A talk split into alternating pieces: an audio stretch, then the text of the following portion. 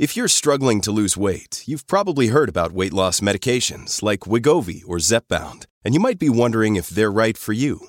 Meet PlushCare, a leading telehealth provider with doctors who are there for you day and night to partner with you in your weight loss journey.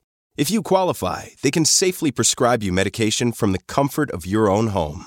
To get started, visit plushcare.com slash weight loss. That's plushcare.com slash weight loss. plushcare.com slash weight loss.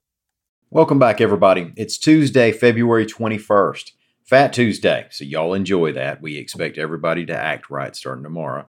We have some buzz around some audio recordings of a politician, a really, really old abortion ban that's still technically on the books, and a female on field baseball coach from Tuscaloosa. My name's Ike Morgan, and we are down in Alabama. Audio recording said to be of Montgomery Mayor Steven Reed going off about black votes and white money and ambivalent feelings about Maxwell Gunter Air Force Base were leaked over the weekend, reports AL.com's Howard Koplowitz. Now, these are apparently edited together pieces of audio with the mayor weaving profanities into explanations of the importance of, quote, white money and that the black vote may not be as necessary for him in future elections and another in which he said the Air Force Base doesn't mean that much to him since he doesn't know anybody there. The recordings were obtained by the conservative news and opinion outlet 1819 News, which did not reveal the source of the clips. In a statement issued Monday night, Reed said the audio is part of an extortion attempt. He said the clips were secretly recorded and, quote, feature carefully selected sound bites of my voice.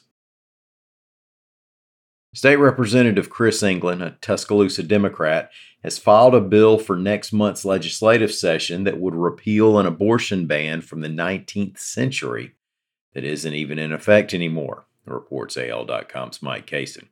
So, why would he do this now? Well, in the event that the state's current abortion ban, the Human Life Protection Act, for whatever reason were blocked by court or face some currently unforeseen demise, you still have a situation where Roe v. Wade is no longer in effect.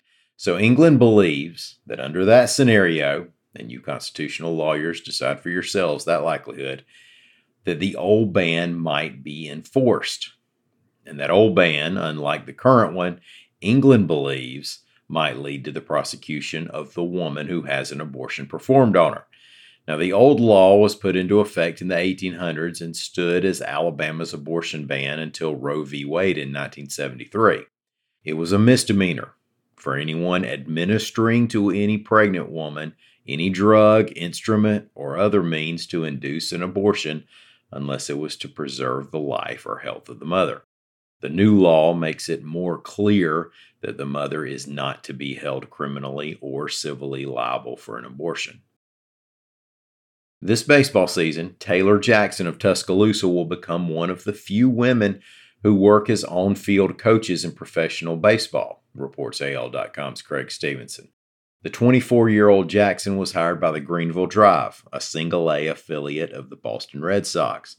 She played baseball into her teenage years, worked on strength and conditioning staffs at the University of Alabama, worked with the Tide's softball team, and as a grad student was a volunteer assistant with the baseball program at Louisiana Tech.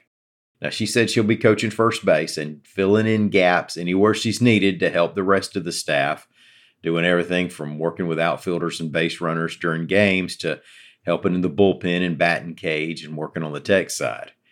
There were at least 11 women who worked as on field coaches in pro baseball last season, according to the National Baseball Hall of Fame.